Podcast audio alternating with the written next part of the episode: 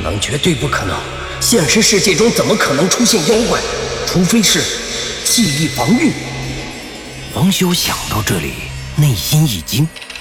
这种只有在受到强烈刺激的成年人的记忆世界中才会出现的状况，没想到也会出现在一个孩子的记忆世界中。黄修想到这里，瞬间汗意流遍了全身，开始紧张起来。小宝在此刻也感受到了恐惧。挣脱转身，趁着黄潇不注意，钻进了床底下的缝隙中。小宝探出头，对着黄潇讲话：“你，你也进来，有怪物！”这是黄潇第一次在记忆世界中听到小宝说话。你记起我了？小宝紧张的点了点头，伸手去拉黄潇的腿，要把黄潇。拽进床底下，一起藏身。快，他又来了！小宝拽着黄潇的腿，开始用力的把黄潇向床底下拖。黄秀松了一口气，好了，安全了。只要他记起我来了，记忆防御就不会产生了。小宝，听我说。你现在没有任何的危险，我会帮助你把这段记忆封存，直到你有能力面对的时候，我才会给你解开。现在你只需要按照我说的做，我们一起把这段记忆封存好吗？来不及了，他来了！小宝放开手，钻进床底下。小宝，你不要害怕。黄潇刚说完这句话，身后传来了吱吱吱的声音。黄潇能够感受到，那是小宝房间门外传来的声音。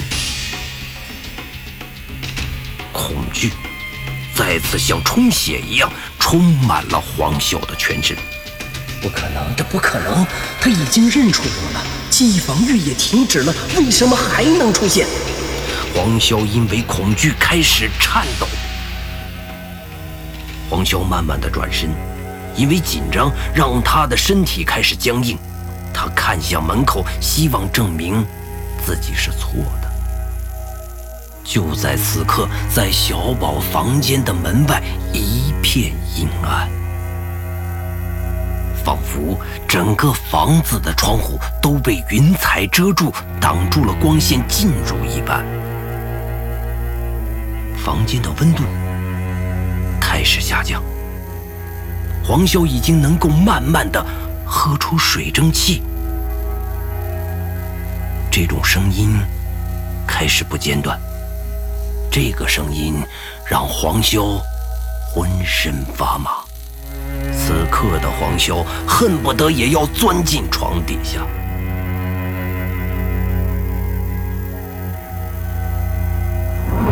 一个巨大的身影出现在小宝房间外的墙上，小宝的手再次伸出来，拽住黄潇的腿。黄潇和小宝一样，钻进床底，只留下能够看到一点点的视线空间。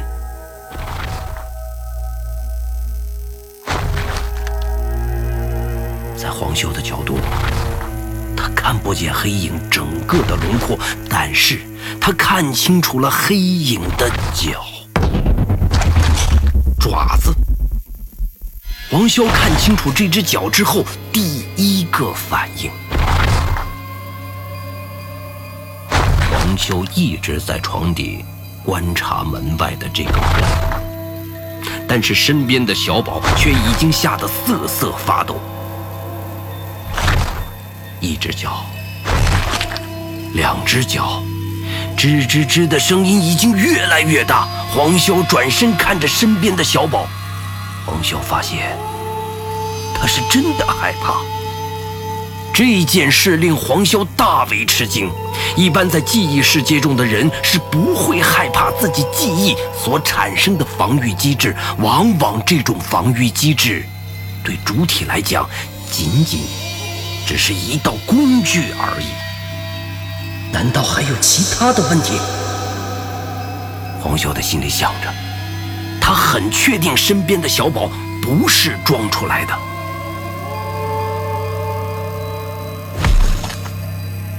房间外的黑暗中，两只脚开始移动，向着小宝的房间一只爪子按在了门框上，一只头探了进来。就在这个瞬间，屋里充满了腥臭的气味。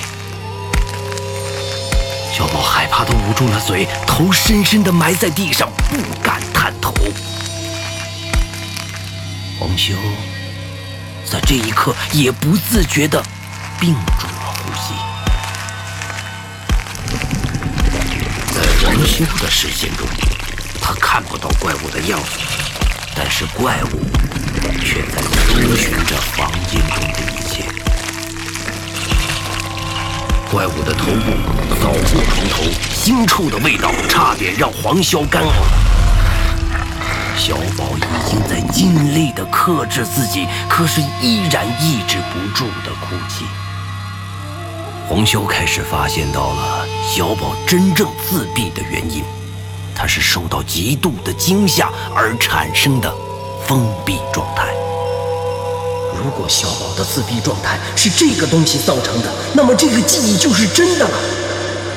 想到这里，黄潇顿时毛骨悚然。现在在房间中的这个怪物有可能是真实存在的，但是为什么小宝的父母却不知道呢？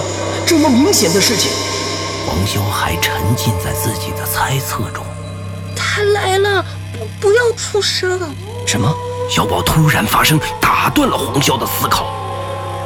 小宝不再说话，而是紧紧地抱着自己的头，瑟瑟发抖。就在黄潇想要尝试着安慰小宝的同时，床突然被掀了起来，两个人暴露在怪物面前。这一举动吓了黄潇一跳，他瞬时懵在了那里。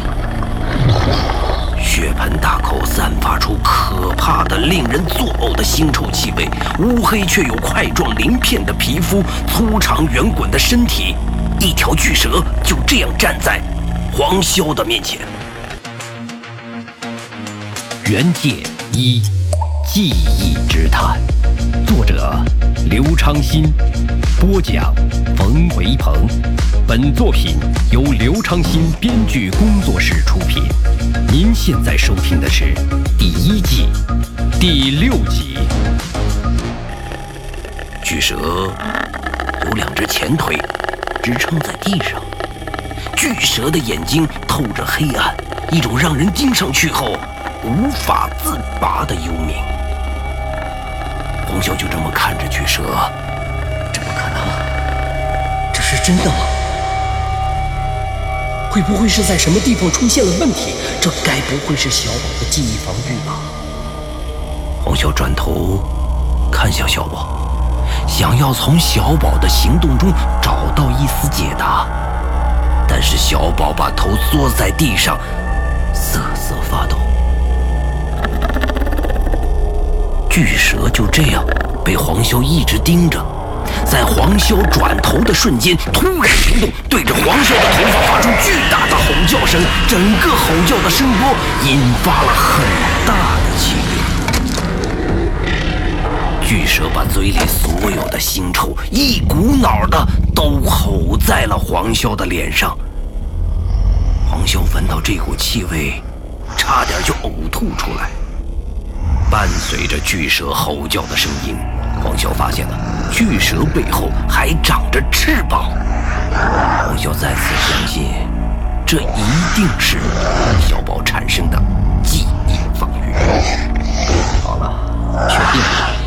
这个该死的回忆封印。年轻的父母，看看你们对自己的孩子做了何等恶劣的影响吧！黄潇面对着巨蛇纹丝不动。小宝也是趴在地上，害怕的一动也不敢动。巨蛇被周围的事物所吸引，开始四处查看。红修发现，这个巨蛇更像是一个着翅膀的蜥蜴。他逐渐明白，为何小宝的手上总会拿着一头恐龙呢？趁着巨蛇分散注意力，黄潇抱起小宝，向着窗户冲了过去。巨蛇被黄潇突然的行动吓了一跳，开始攻击黄潇。黄潇抱着小宝冲出窗外，躲过了巨蛇的撕咬攻击。小宝家的别墅有三层高，小宝的房间在二楼。黄潇抱着小宝从二楼的窗户跳下来，稳稳地落在地上。小宝在黄潇的怀中，吓得一动都不敢动。巨蛇撑破窗户，开始向外挤出身体。黄潇回头看着这条巨蛇，没有过多的迟疑，向着小宝家外的小区路中央跑去。巨蛇终于挤破了小宝房间的窗户，笨重的摔在地上。巨蛇开始四处的寻找黄潇。巨蛇顺着草地和院子冲到了路中央，发现早已站在马路中央的黄潇。小宝被黄潇放在远离马路的地上，这整条街都存在于小宝的记忆中。此刻，小宝的记忆中。这条街上并没有任何人，对于黄潇来说，非常适合即将开始的战斗。剿灭记忆防御机制，巨蛇如黄潇所想一样，向自己所在的方向追击过来，并且出现在马路中央。但是有一件事情是黄潇并没有想明白的。这次的巨蛇让黄潇与以往的所见都不相同。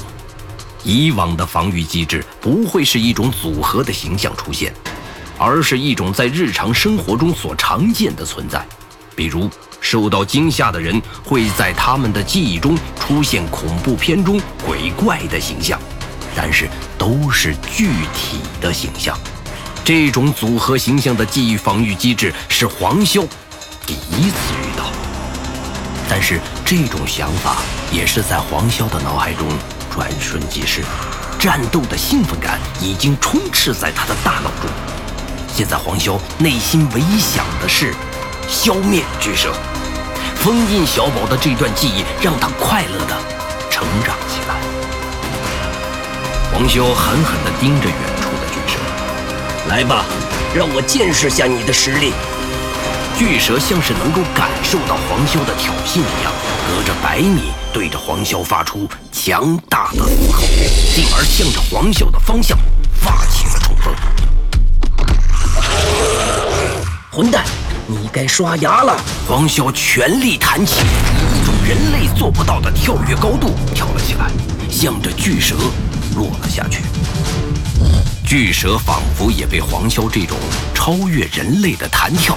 吓了一跳，居然愣在原地，对着黄潇行注目礼。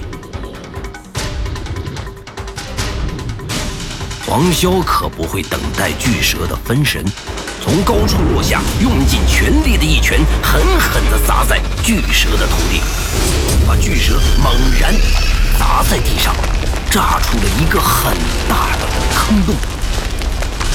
碎石从炸裂的空中落下，把巨蛇的头埋了起来。小宝听到巨大的爆炸声，用手把自己的脸捂起来，一直都不敢看。此刻，有一双温暖的手拉住小宝的手，这双手的温度让小宝因为害怕而颤抖的手，慢慢的。平稳了下来。小宝记得这双手的温度，是那个叔叔。小宝慢慢的把手放下，看到了黄潇。那一刻，小宝认为世界上最伟大的英雄，就是面前的叔叔了。没事了，一切都过去了。我带你离开这里。每次黄潇在记忆战斗时，都会剧烈消耗他的精神力。这种耗费最直接反映到的就是他在现实生活中的状态，总是浑浑噩噩不清醒。但是黄潇依然愿意帮助这些精神上受到创伤的人，帮助他们把自己最不愿意面对的记忆封存起来。叔叔，怪物走了吗？嗯，没事了。黄潇还没有说完，突然感觉到背后的气氛不对劲。黄潇转头看到巨蛇，不但没事，居然飞到空中，朝自己扑来。